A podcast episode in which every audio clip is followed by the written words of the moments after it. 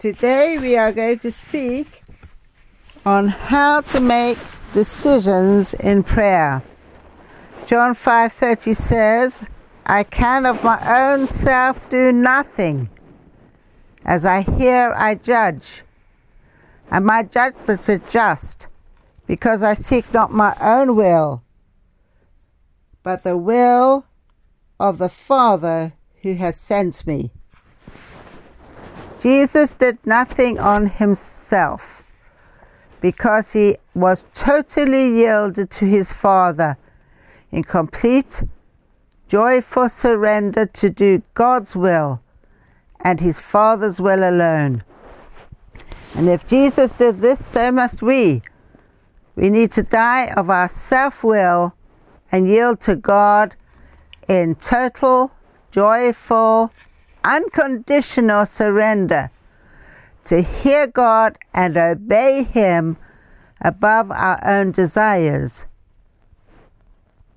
John 5:36 says, "But I have a greater witness than that of John, for the works which the Father has given me to finish, the same works that I do, bear witness of me that the Father has sent me.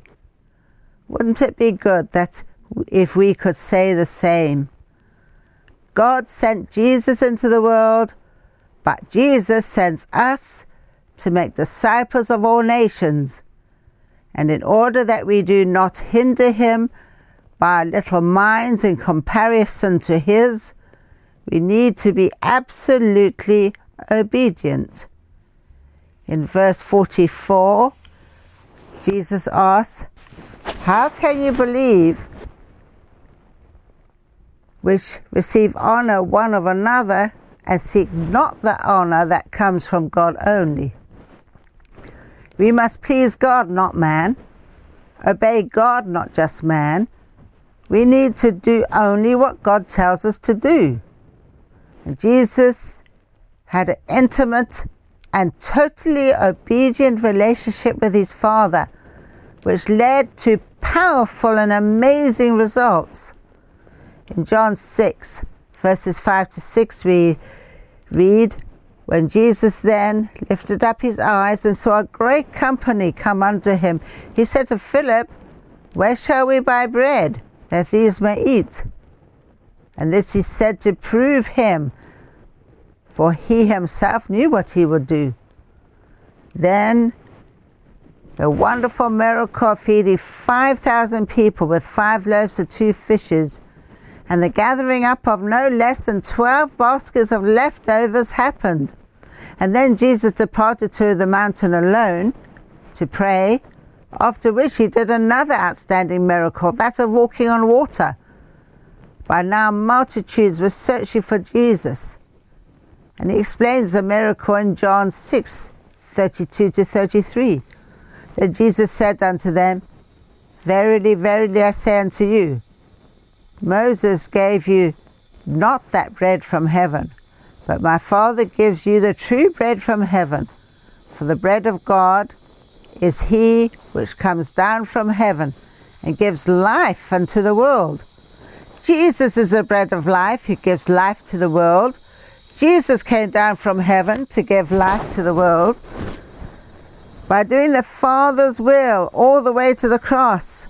And dying on the cross, he won through that not only to the victory of rising from the dead, but also to a complete victory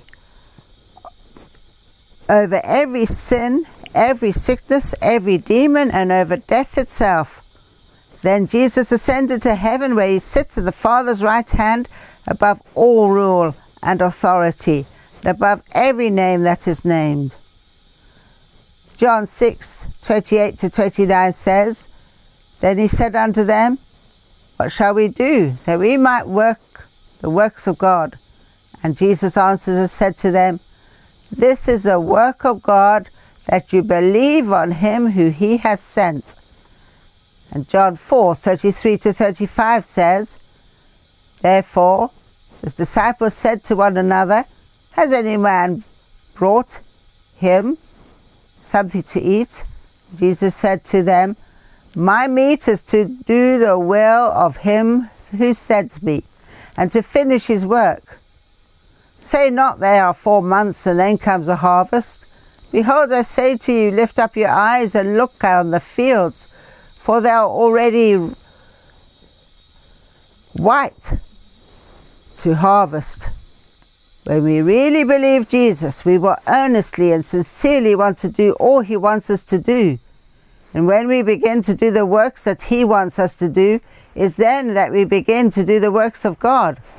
For God Himself will faithfully show us every time in prayer exactly what He wants us to do. And we will begin to make the right judgments and decisions. For we will be learning to make all those decisions in prayer. First, we must firmly resolve to only do what the Father tells us. And that means spending time in prayer in order to hear Him and what His will is, and then obey Him. Second, we must choose to make all our daily decisions in prayer, and this means spending more time with God. In 1974, as a new believer, I started Longfield Riding Centre in Port Elizabeth, South Africa, when it began to run at a loss, and I had to sell a horse to pay the bills, and then carried on. The next month I still ran at a loss, and the next, and I had to sell another horse to pay the bills.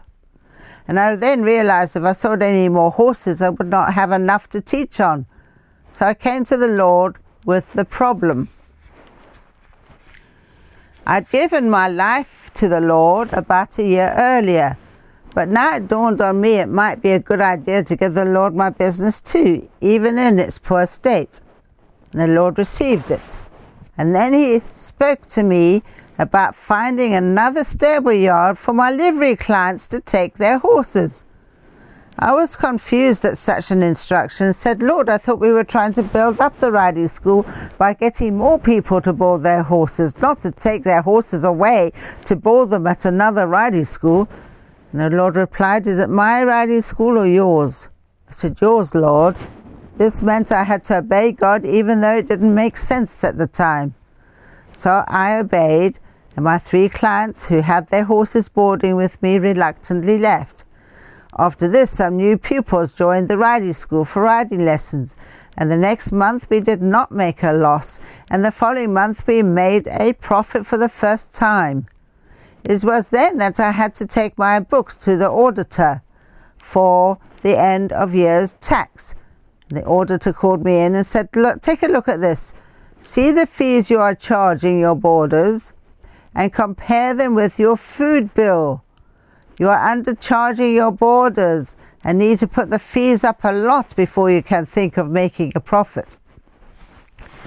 I did not realize that the Lord knew about business management. I then told the auditor what the Lord had told me to do in order to turn the riding school into the profitable business. And he explained to me how inflation had hit South Africa for the very first time. Since then, every decision I have ever made has been born in prayer, and the outcome has been successful every time. And this lesson applies to decision making in both a practical as well as a miracle. In the Transkei, a few years later, we were part of a leadership team running a youth camp by the sea. As often happens in Africa, more children turned up who then had booked in, and we took them in. The only problem is we ran out of food at the end of the camp, leaving only enough food for one plate of breakfast cereal be, to be shared between 17 of us leaders. The hostess did not want to know what to do, so she asked the Lord, and the Lord said, "Say grace as you normally do." So she said grace, as we always do before meals, and then decided to give us each of us a teaspoonful.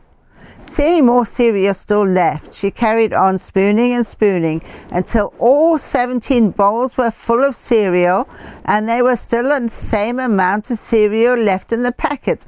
Only then did we realize that a miracle had happened. We all went off with a full stomach.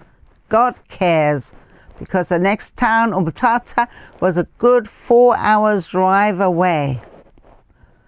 Decision making in prayer even works where things do not make sense, as long as we obey God's decision for that situation.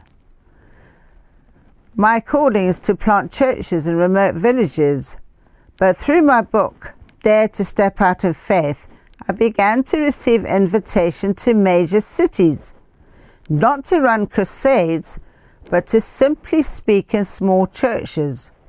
Now, what was the Lord doing? How could I make any impact in a city? My only decision was to obey God and go. So on the 15th of April 2008, Barbara from Ghana and I flew to New York. That night we stood by the Statue of Liberty looking across the river to the brilliantly lit up city of New York. And as I stared at this massive city, I suddenly saw the vision again that the Lord had given me 17 and a half years previously on August 15, 1990, just before going into the operating theatre to give birth to my daughter Rebecca. Now I was seeing the fulfillment of that vision of bringing the gospel to some of the major cities of the world. And since then, I have spoken in Singapore, London, Hyderabad, Wellington, Christchurch, and in Australia, in Sydney and Canberra. But there's more to this than that. The New York pastor who had been sharing with us on the way the impact Dare to Step Out of Faith had made on him, and how he was trying to bring power and authority of our living Jesus back into his church, and how this had led to difficulties and persecution from some other churches. This is why I was invited I had the challenge of bringing the reality of the living Jesus to some of New York's uh, African churches. These were churches which were practicing Christianity without power, with the teachings in theory only, devoid of reality. And as a, as a result, many were being tempted off by another kind of power offered by the demonic and drug abuse that was increased in that city. When we were back in the car again, the pastor put on the Christian tape. Open the eyes of our heart, Lord. We want to see Jesus.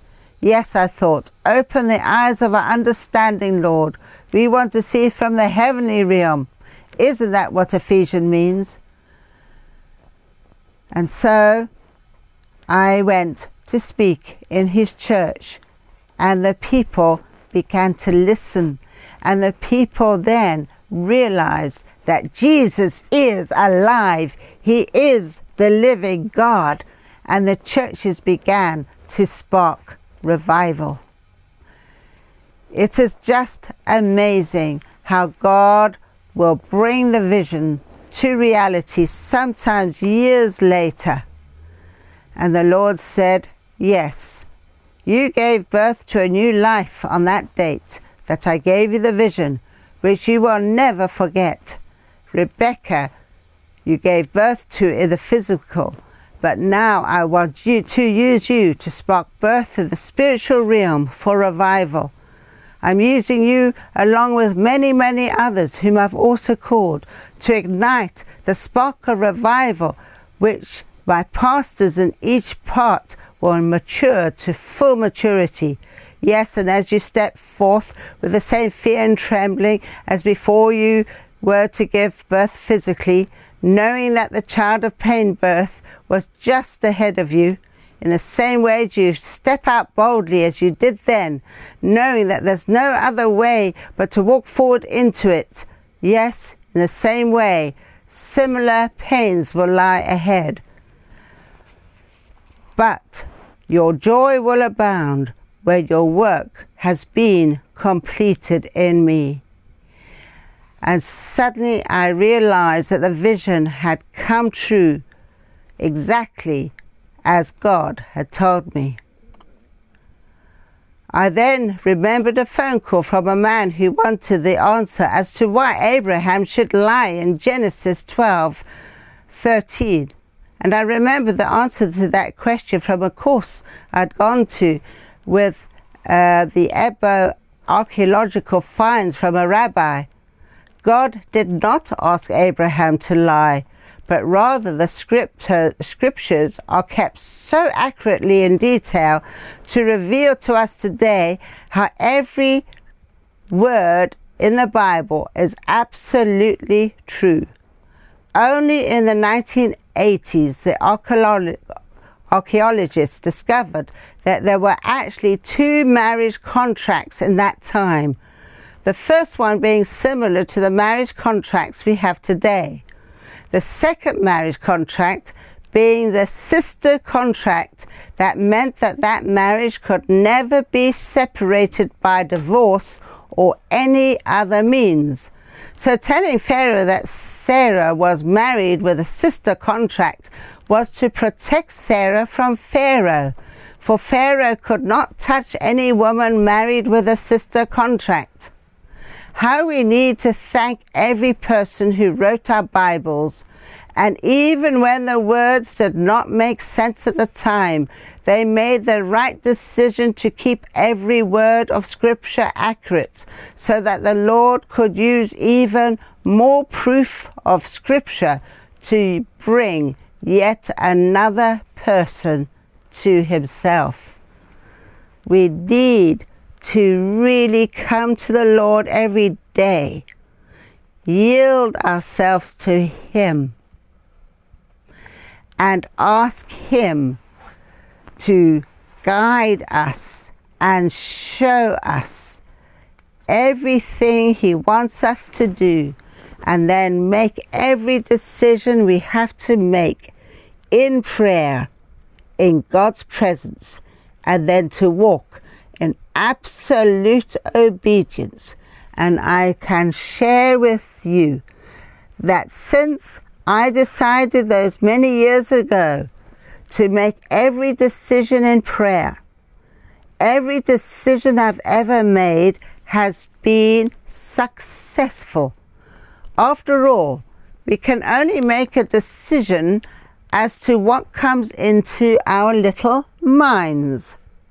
How can we decide if we have two job offers, which one to take, which one not to take, for example? People only tell us what they want us to hear. They don't tell us what they don't want us to hear. But God knows everything. So when we ask God which decision we must make. God knows the pros and cons of each choice, and He has your mind on His mind. He wants you to make the right decision. So He will tell you the right decision to make. And sometimes it won't be the one that gives the most money, but it'll be the one that gives you the most job satisfaction. So God will always guide you in His perfect way, and you will walk in total blessing and fulfillment of His will, and you will find your life becoming more successful. God will never, ever, ever give you the wrong decision. He will always give you the right decision.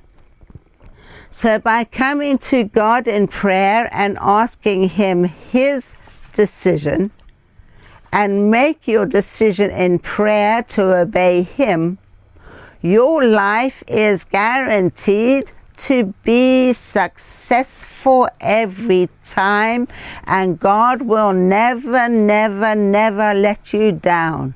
He has never let me down, and He will never let you down. That is the secret of the success of our ministry is waiting on God, making our decisions in prayer and doing his will and allowing God to confirm what he has told us to do with his signs and wonders following every single time. It works. Now, some of you may not even have received Jesus as Lord and Savior yet. So, the first step of yielding your decision and making your decision in prayer is to first to receive him as Lord and Savior. So I'd like you to say this prayer after me if you'd like to receive him into your heart as your Lord and Savior.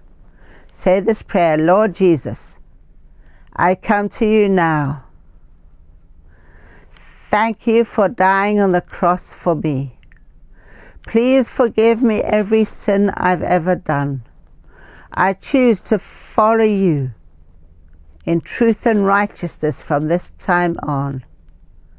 Thank you for forgiving me.